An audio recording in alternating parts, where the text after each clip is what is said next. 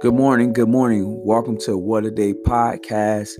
And we were supposed to be on yesterday, but things happen and you just keep moving. So, what do you do when things don't go right? What do you do when things don't go right? I heard an old saying. The old saying said, You can do everything right and it still go wrong. And you can do everything wrong and it still go right.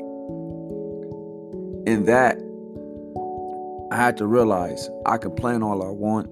I can do everything I can execute. It just might not go my way, and that's okay. I just got to continue to move. I got to keep going. You got to keep going. Nothing happens overnight. Nothing ever go as planned. And I believe in God truly. So I think we can make planning. God laugh at our plans. But if he sees going in the right direction, he will guide us and give us people. Um, that's how I look at life. So I hope if things are not going your way today, I hope you are not discouraged. I hope you are not down. Um, it's a part of life. It's a part of life. It's a part of learning, right? It's part of learning.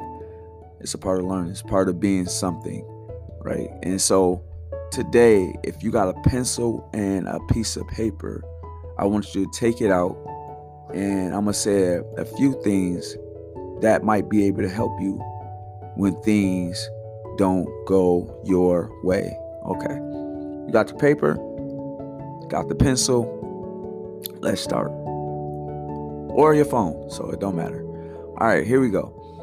The first thing, if things don't go your way, I just want you to think a little different. This ain't on nobody's scale or anything, or something I heard or something I think. It's things that help me. So the first thing I want you to do is touch your your leg, touch your your chest, touch your hands. The first thing you got to understand that you are still alive.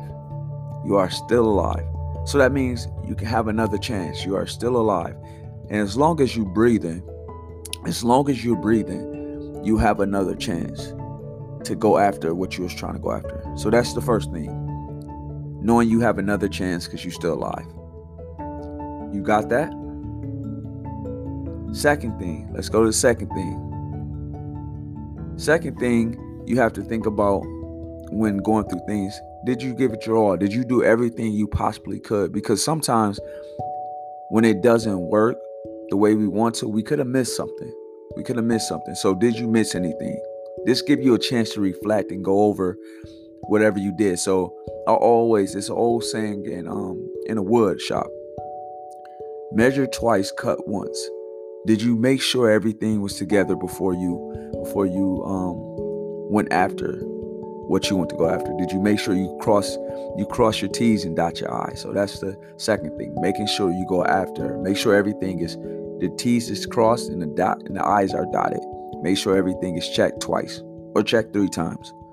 You got that. Lastly, lastly, lastly, the third one.